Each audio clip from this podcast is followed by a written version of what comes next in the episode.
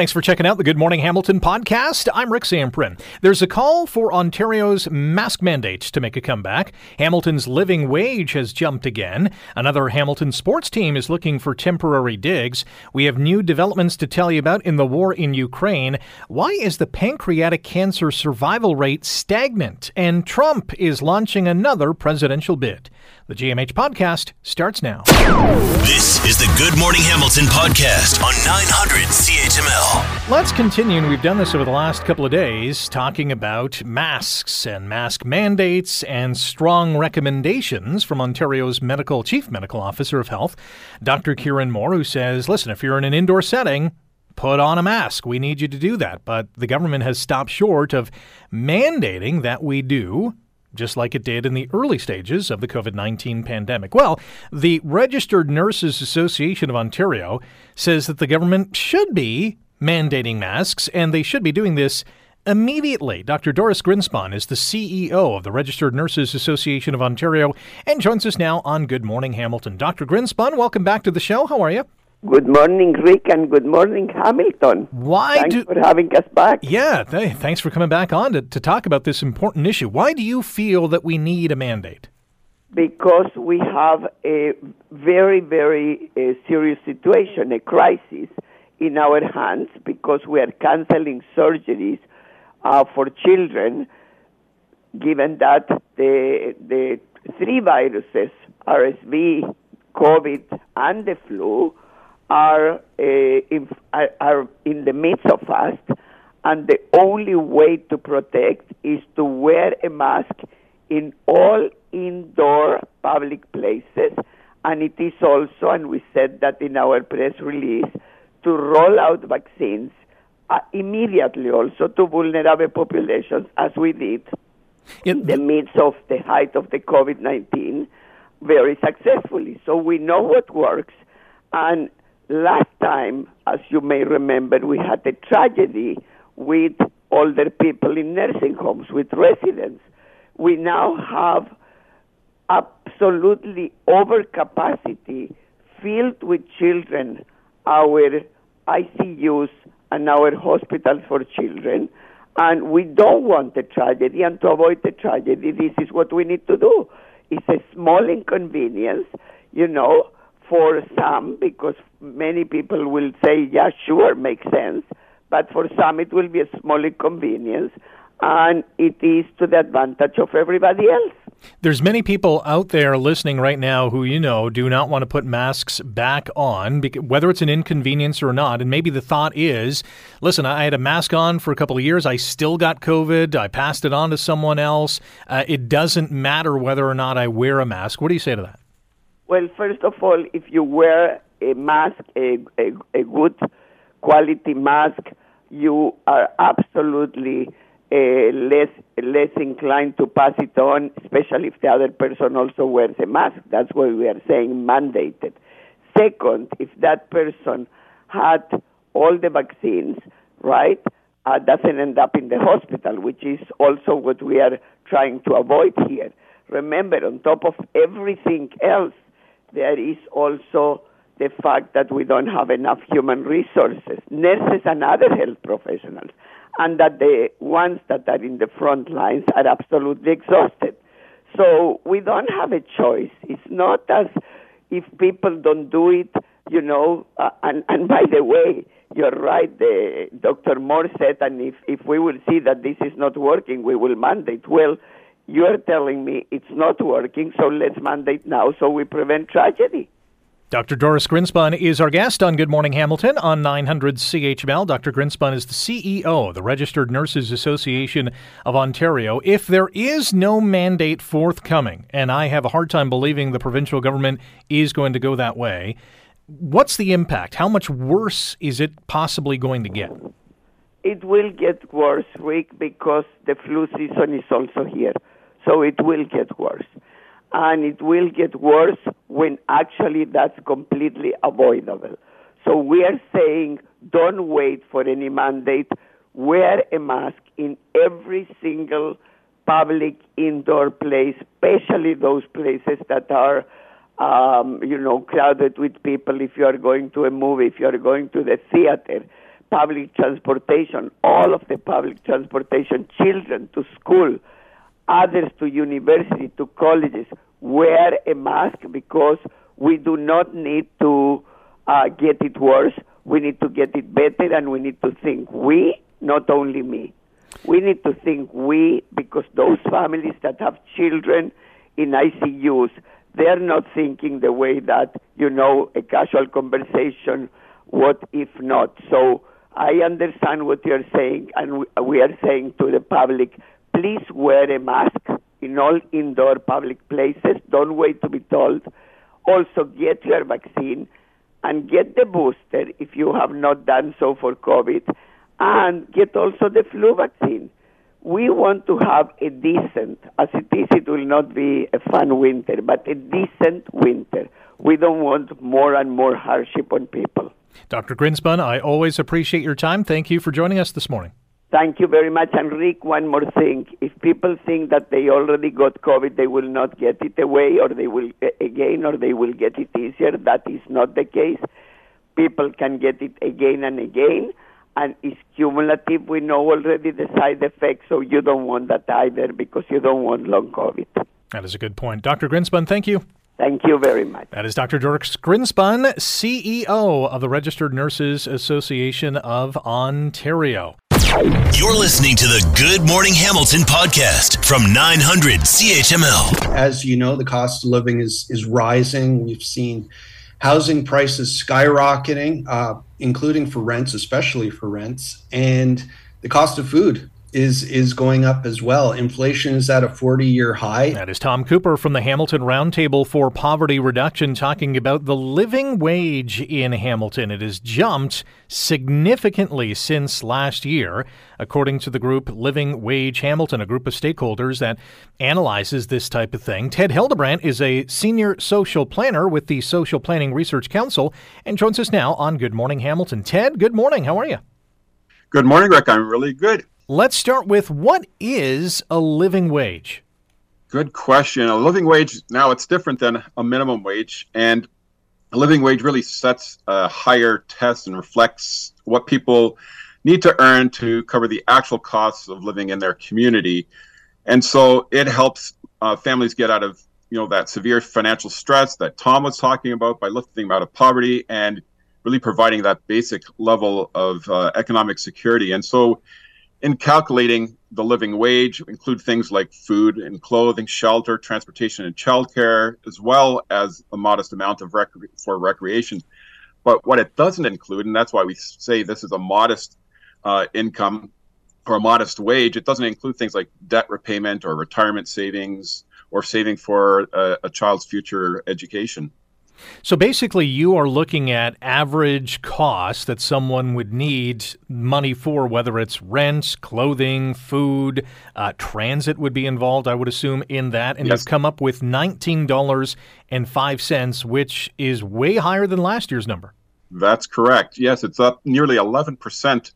And I really would think that obviously we've uh, seen inflation increasing significantly uh, we've got you know decades high inflation right now across the province and in our community, and uh, and as you can tell with our, our newest calculation, it's significantly higher than even a minimum wage, which is at fifteen fifty currently, and really uh, shows the the challenge that people have in our community uh, to to make make a make make their ends meet and and do more than just make their ends meet, but actually be able to participate in a community. I think that's really what we're trying to to show. This is about a, a wage that's not just about getting by, but about actually allowing someone to uh, participate in our community as as a full member of our community. We're talking about Hamilton's living wage, now sitting at $19.05 an hour, with our guest Ted Hildebrandt. He's a senior social planner with the Social Planning Research Council, and you're listening to 900 CHML. This is Good Morning Hamilton. You mentioned minimum wage uh, being 15.50. This living wage is $3.55 higher than that. That's a pretty big gap. Yeah, that's a really big gap. And, you know, the reality is, I think for many people, that's still isn't enough. Um, as I said earlier, you know, it doesn't include some other typical things that people, you know, we know that people are in more debt, for example, and something that that we might be looking at. That You know, we're working with the uh, Ontario Living Wage Network, which helps us uh, calculate this this rate. And you know, something like uh, debt repayment might be something that we consider in the future because it doesn't really even cover all of the costs. And I would say even things like shelter. That you know, we're looking at rents, for example, using Canadian Mortgage and Housing Corporation's uh, average um, rents for the, from the survey that they do on an annual basis. But we know that it doesn't even necessarily reflect the reality of the market rent. If you're new to the market or you're moving, uh, you know, we know that uh, rents have really risen a lot over the last number of years. Apart from the individual that's receiving a living wage, and some do, there's some employers that are out there that offer that. The benefits for that individual are obviously self explanatory, but for the employers, there's something in it for them as well, right? Absolutely. For the employers, I, you know, when you have uh, employees that are getting a living wage, they tend to be happier in their in their place. You're going to see less turnover because they're not trying to scramble to find those two or three jobs to make to cover their costs. If they're getting a living wage they're not going to they're not going to leave and that costs and so that means you have better employee retention. Um, you training costs go down because you're not having to retrain people all the time. And you're probably going to also have more productive employees because they're satisfied with the, the wage that they're getting and they're going to contribute to uh, to the employer the way we're going, I mean, we've had an 11% increase year over year in Hamilton's living wage. With inflation where it is, the cost of living, rental rates going up, the housing situation where it is, it, it seems almost inevitable that next year's number is going to be at least $20 an hour. I, I think that's not a stretch at all. And, and definitely, you know, obviously we're just, uh, you know, even less than a dollar away from that currently. And, and so I think if the prices continue to rise as we've seen and inflation continues, then we'll definitely be hitting uh, that $20 mark uh, by next year. Ted, appreciate your uh, analysis and insight on this topic. Thanks for joining us this morning. Thank you, Rick. That is Ted Hildebrandt. He is a senior social planner with the Social Planning Research Council, and they have tabulated the numbers. And uh, Hamilton's living wage right now, 1905 an hour. Where do you stand in comparison with that? Are you making a minimum wage of fifteen fifty? There's no doubt about it. You will be struggling to get by. Uh, it is a topic that will continue to follow as the cost of living continues to go up and up as many people find themselves between a rock and a hard place. You're listening to the Good Morning Hamilton podcast from 900 CHML. We should have done a better job, uh, you know, in communicating this to the teams um, and in maintaining more frequent communications with them in a more formal way. And, and so moving forward, we're committed to engaging with those more frequent touch points. Welcome back to Good Morning Hamilton on 900 CHML. Rick Zamperin with you. That is the voice of Hamilton Urban Precinct Entertainment Group President PJ Mercanti on Hamilton Today yesterday afternoon with Scott Radley. Uh, after hearing from that group that the renovation of First Ontario Centre is now going to take two years, much longer than originally anticipated. Their um, that arena's tenants, the Hamilton Bulldogs, the Hamilton Honey Badgers, and the Toronto Rock, are now looking for well a, a new place to play during the construction period. Joining us now is Jamie Dawick. He's the owner of the Toronto Rock of the National Lacrosse League. Jamie, good morning. How are you today? I'm good, thanks, Rick. Thanks for having me. Uh, your thoughts on what has happened? Because originally you were told that uh, you know all these teams, including the Rock, would be able to play at First Ontario Centre during the renovations. Now, well, not so much, and not so much for two years. Yeah, I mean, you know, it's it's a real unfortunate situation, really, for all of us. But you know, I mean, yeah, when we uh, relocated to Hamilton, it was our understanding that renovations were going to happen and they would be able to work around us and this and that. But you know, the way the world works, things change, and and um, you know, different groups got involved in the project, and the scale of the project kind of kept changing. And you know, I, I've been around long enough to know as those things happen you know, so does timelines and and and things like that. So, you know, it, it's it's a real unfortunate situation. You know, I'm I'm got my fingers crossed that you know, considering I don't really start my season till the last month of the year, um, you know, I'm hoping it won't be two full years for me, but uh, you know, now the focus is on what do we do in the time being, and and you know, I guess look forward to the return, you know, to what's going to be a world class facility here in Hamilton. Um, you know, probably as good as any of the buildings around. So, you know, that you know, try and look at the positive, you know, stuff I can't control. So uh, that that's kind of been my outlook on the whole thing, and and uh, that's where we are right now. What you can control now is where this team plays. So where are you looking? Well, I mean, listen, our first, uh, you know, first and foremost, number one on the list is to, you know, try and place play in an arena as close as possible to where we play our home games right now, which is Hamilton. So, um, you know, you can kind of do the math there. You've got to, you know, we're trying to, we're looking at our season's tickets maps. We're looking at our, you know, ticket maps. We're looking at what arena, you know, uh, works best for the team. You know, some some are different sizes than you know, say our turf and and this and that. So, um, you know, we are going to stay as close as we can. Um, and, uh, you know, I think we'll come up with, you know, a viable solution. Yeah, it's not going to be in an arena, obviously, nearly as big as the First Ontario Center. Um, but, you know, it, we'll be able to, you know, put on in our, our events and performance. Unfortunately, we just won't be able to do it in in, in front of many many people. Uh, Jamie, we've got about a minute. Uh, this this uh, franchise is kind of straddling two markets. It's the Toronto Rockets playing in Hamilton. Is this a big setback that you have to at least relocate for a couple of more seasons? Well, it's definitely a setback in the sense that we're only one year into Hamilton, and we dealt with COVID, and you know we're still kind of trying to to make our home there and, and make us visible there. Um, yeah, it, it, we'll deal with it. We're we're we're going we're going back to Hamilton. Hamilton's our home. That's where we play our home games. The, the, we'll deal with this arena thing, um, you know, and and try and make the best decision to not alienate the most people in where we play over the next couple months or years. I, I think we got we got a pretty viable solution, hopefully, uh, in the works, and and I think we can make it work, and then you know, we'll be back in Hamilton. But, you know, you say Hamilton team, Toronto's team, you know, I've said it from day one. Uh, you know, even when we played downtown Toronto, to me, we were Ontario's team. Um, we're the only professional team in Ontario, and we re- represent the entire province in Toronto, Greater Toronto area. Um, you know, I know there's a bit of a rivalry between the two cities, but you know, we felt like we've always represented you know both cities, all cities, and uh, you know Hamilton is, is, is now our home.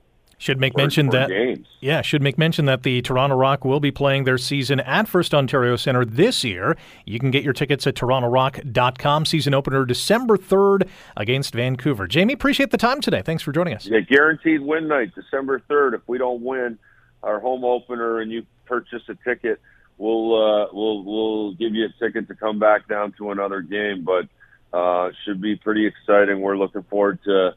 You know, I know there's the delay coming up, but full steam ahead this year at First Ontario Center, and we're excited to be back in Hamilton. Good to hear. Thanks, Jamie. Thanks, Rick. That's Jamie Dawick, owner of the Toronto Rock. Again, torontorock.com for more information. You're listening to the Good Morning Hamilton podcast from 900 CHML. NATO allies are investigating how a Russian made missile landed in Poland, killing two people close to the country's eastern border with Ukraine. We're just hearing this morning that Poland's president says there are no indications that this missile blast was an intentional attack, describing it as mostly, uh, most likely an unfortunate accident. Uh, here to talk about it is retired Major General Denis Thompson of the Canadian Armed Forces, a 39 year military veteran who was NATO's commander of Task Force Kandahar in 2008 09, a fellow at the Canadian Global Affairs Institute and the University of Manitoba's Center for Defense and Security Studies. Mr. Thompson, welcome back to the show. How are you today? I'm fine, Rick. How are you? I'm good. Thanks for joining us. Uh, as unfortunate as this incident was, is it also a sigh of relief that it wasn't a Russian fired rocket, which may have triggered uh, Article 5 of, uh, among NATO members? If that is the case, but of course we have to wait until the investigation is complete, and the investigation will determine what the point of origin of the missile was, or missiles. We're not sure if it's one or two. Uh, and, and, I think uh, prudence would tell us that we need to wait until that investigation is complete. What is known, though, if you were to look at a map, at this uh, village in Poland is about 70 kilometers north of Lviv, and yesterday the Russians ship fired over 100 cruise missiles and 10 drones at Ukraine. So it is conceivable that a, and this is just a scenario, that a surface to air missile, uh, in its attempt to intercept one of these cruise missiles, ended up uh, landing in Poland. And, and, that can happen if uh, you fire multiple surface to air missiles at a target. If one of them doesn't detonate against the target because it's already taken out, it'll carry on and land somewhere else. And that could well be the scenario that we're looking at today. How do you investigate something like this? Because I would imagine there's not much of the missile left. Well, yes, there, there are the missile components, and that's why we've already heard that it's of Russian manufacture, but that doesn't really mean too much because, of course, the Ukrainians use a system called the S 300, which is of Russian manufacture. Um, but again, it could be, uh, we don't know exactly which type of missile it was, and we'll find out eventually. So that's number one investigate the components. Two is the crater. Uh, there are people who are specialized in examining these craters to determine what the angle of impact was and what direction it came from, and you can uh, you can uh, rearward engineer the trajectory of the rocket to determine what its point of origin is. And then three, there's always um, every missile launch is detected by satellites. Uh, not not particular, not overly sophisticated satellites, because a missile, when it launches, if you can imagine watching a welding torch go up in the sky, it's, it's pretty easy to pick up on a um, on a satellite. So, uh, you know, these three things will indicate to them once they put it all together where the missile uh, originated from, and whether or not it was Russian, Ukrainian, or um, some other nefarious actor. How long does this usually take? Would we know within the next few days, or is it a little longer than that? I think we'll know within uh, 24 hours. If, if we, we, probably will know today. Remember that this strike occurred um, and that there weren't really people on site until it was nighttime in Poland. So uh, they have the full day to work on it now, and uh, I think they would want to work with the the uh, obviously accuracy, but with the greatest haste possible in order to get some clarity on this and and uh, assign responsibility and move on. But what's clear is this wouldn't have happened had Russia not launched, as I mentioned, 100 cruise missile and 10 drones towards uh, civilian infrastructure inside of Ukraine. So they, they cannot escape some uh, responsibility for the for the uh, the death of these two Polish people if it turns out to be that this was a rocket fired by Russian forces, um, is Article 5 automatically implemented, or is there a discussion before that is the go forward plan? Well, there's obviously a discussion. If you remember back to 9 11, uh, Article 5 was, it's, it's been the only time that Article 5 has been invoked, and it didn't happen until after a full investigation took place and established uh, where the attack initiated from, uh, obviously inside of Afghanistan, and that took until the 4th of October 2001, so almost a month. Now, this is a totally different circumstance. Obviously, it's not nearly as complicated as the attack on the Twin Towers uh, and and the United States in general. So we should have a result quickly, but it's not automatic.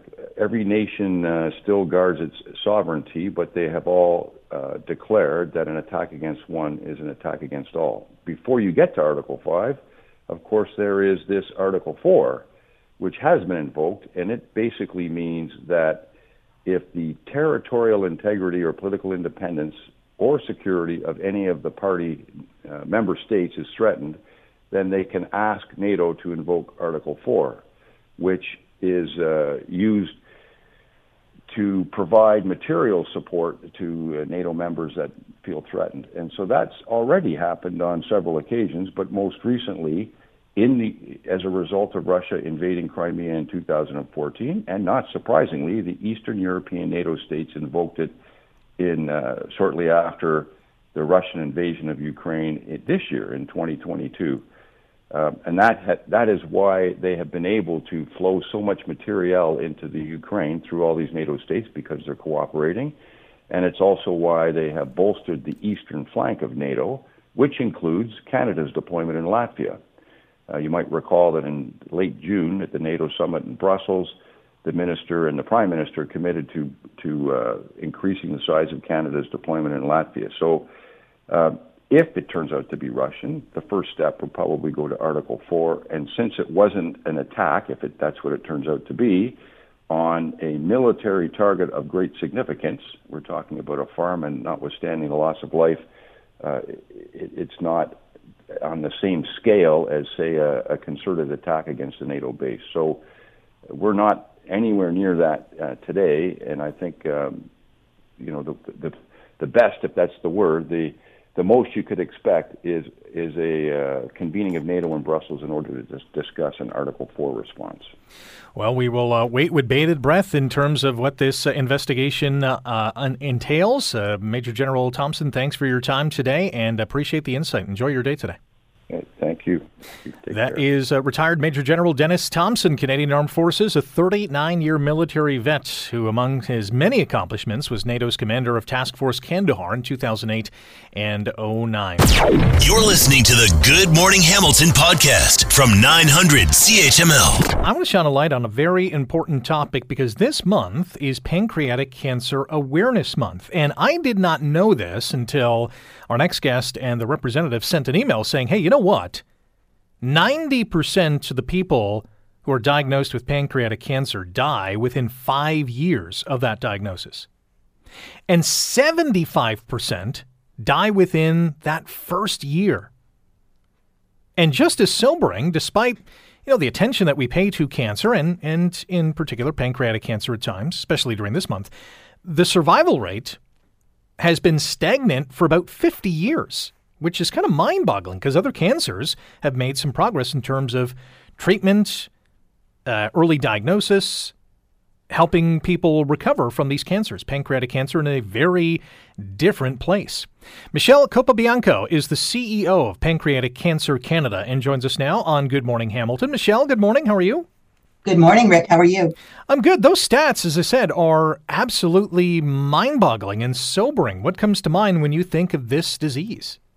what comes to mind when I think about those statistics is anger, anger that we have become complacent and accepted, that, that it has become something that we just acknowledge when people think about pancreatic cancer.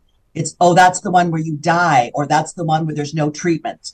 A, there are treatments, and B, there are survivors. But the only way to move those survivor numbers up is for people to start taking it seriously, stop accepting it, and start funding research and putting more attention to the disease. So how do we do that? Uh, besides the, the the research part, how do we shine a bigger light on this and get this into people's minds that uh, hey, let, let's turn the tide here? First of all, by talking about it. Uh, the more I go out and tell people what it is that I do for a living, the more I hear about people who have been affected by pancreatic cancer, and they often don't know the signs and symptoms. They don't know the risks. Um, even GPs who I talk to will admit they will only identify one or two cases in their lifetime and are not always sure what they're identifying, nor are GPs aware there are treatment options and often send people home to get their affairs in order.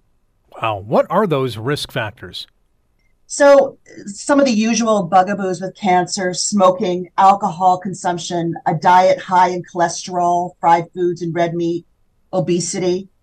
Some of the other things that are a little less obvious, your chances increase with age, with over 90% of people being diagnosed above the age of 55. If you are African American or an Ashkenazi Jew, you have a slightly higher chance of developing it.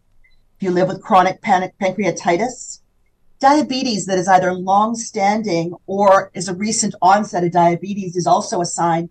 And then there are some really important ones if you are in a job that increases your risk, like firefighters. We are continually hearing about firefighters who are developing pancreatic cancer.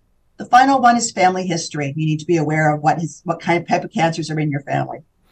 In terms of research being done, is there enough getting done at this point? No, there isn't enough being done, quite frankly. Uh, and the reason is that researchers are forced to spend at least half of their time hunting for funds to cover their research, which means a good 50% isn't being spent in the lab because they're looking for research funds. And they have to go with where the money is. And there is so little money allocated to pancreatic research that it doesn't attract as many researchers as we need.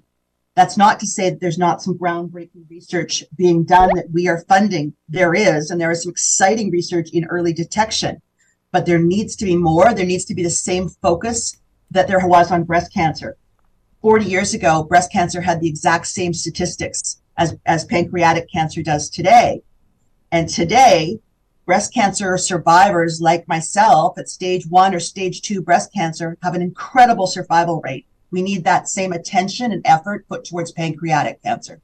Uh, Michelle, we have one more minute. I want to leave our listeners with a, uh, a go forward plan or a to do list here. How can we help support Pancreatic Cancer Awareness Month, not only this month, but all through the year? All through the year. And November 17th, I'll mention, is World Pancreatic Cancer Day. The best way is to donate. So, pancreaticcancercanada.ca. Donate, talk about the disease among your family, talk about the risk factors be aware that there are treatment options. Be aware that the number one thing you should do when you're diagnosed is to ask about palliative care because palliative care is not about giving up. It is about living longer with whatever cancer you have. That is a great message, and we encourage our listeners to go to pancreaticcancercanada.ca, uh, learn more about the disease, donate what you can, and uh, let's get these statistics much, much better. Michelle, thank you for your time today. Thank you very much. Michelle Capobianco is the CEO of the Pancreatic Cancer Canada. More details online, pancreaticcancercanada.ca. You're listening to the Good Morning Hamilton podcast from 900 CHML. So this happened last night. In order to make America great and glorious again, I am tonight announcing my candidacy for President of the United States. Well, there were many cheers at Mar a Lago last night as former U.S. President Donald Trump officially launched another run for the White House, and I am almost as positive, in fact, I'm 100% positive, there were many groans in the US of A and beyond after Donald J. Trump announced he's going for another bid for the White House. If you have thoughts on Mr. Trump launching another presidential bid, I'd love to hear your thoughts. The start of his announcement last night was, well, uh, traditional, vintage Donald Trump. I want to thank you all for being here tonight. It's a very special occasion at a very special place.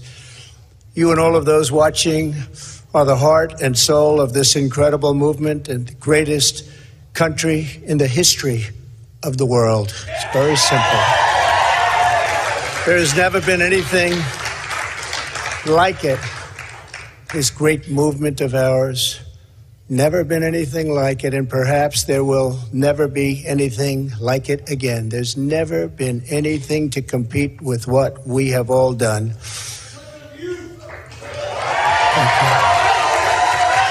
Ladies and gentlemen, distinguished guests, and my fellow citizens, America's comeback starts right now.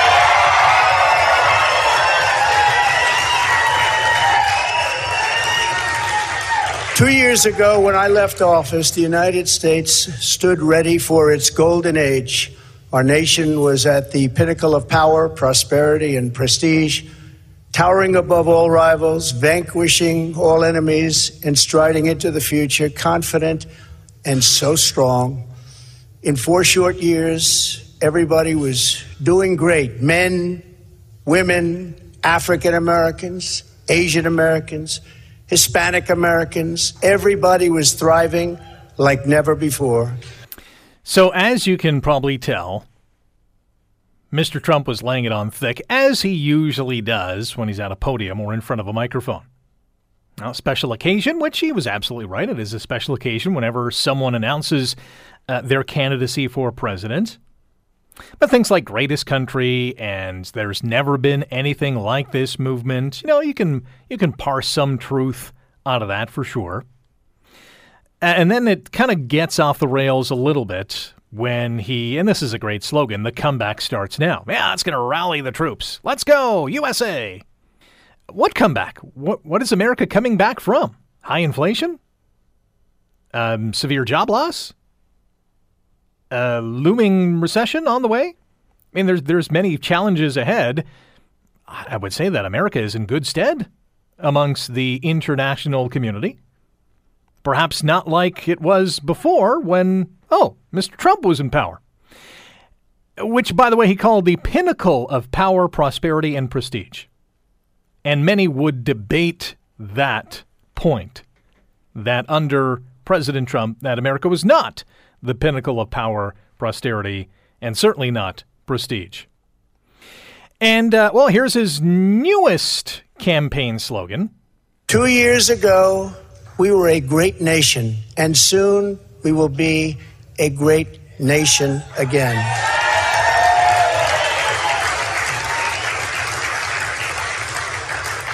The decline of America is being forced upon us by Biden and the radical left lunatics running our government right into the ground. This decline is not a fate we must accept. When given the choice, boldly, clearly, and directly, I believe the American people will overwhelmingly reject the left's platform of national ruin. And they will embrace our platform of national greatness and glory. Well, that remains to be seen. The fact of the matter is that Mr. Trump has a lot of heavy lifting to do. I know he has a passionate following, but there are other major players in the race, or at least on the cusp of entering the race. Florida Governor Ron DeSantis, uh, Liz Cheney, uh, I'm sure is going to put her name on the ballot or up for consideration. And when the GOP, the grand old party, the Republican Party, meets and discusses, well, who gives us the best chance of winning the White House, or are we going to lose yet another election? They're going to point to uh, some statistics some of those being the midterm elections. And so here's what Mr. Trump had to say about that. Much criticism is being placed on the fact that the Republican Party should have done better, and frankly, much of this blame is correct. But the citizens of our country have not yet realized the full extent and gravity of the pain our nation is going through, and the total effect of the suffering is just starting to take hold. They don't quite feel it yet, but they will very soon.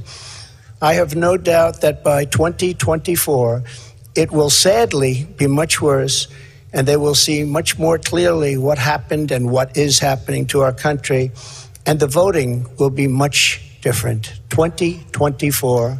Basically, what President Trump was saying there was you dumb Americans have no idea how ruinous the country is right now. And in two years' time, you're going to want me to fix it all again. Let's remind everyone as well that the Republicans did win the House in the midterms, but they do not control the Senate. The Democrats still do. So that friction and that stalling of government is clearly going to be evident for the next two years. Can Trump rally the troops and somehow pull another one out of the bag? That remains to be seen. That'll be up to American voters in two years' time. Thanks for listening to the Good Morning Hamilton podcast. You can listen to the show live weekday mornings from 5:30 to 9 on 900 CHML and online at 900CHML.com. The Good Morning Hamilton podcast is available on Apple Podcast, Google Podcast, and wherever you get your favorite podcast. I'm Rick Zamperin. Thanks again for listening, and don't forget to subscribe to the podcast. It's free, so you never miss an episode, and make sure you rate and review.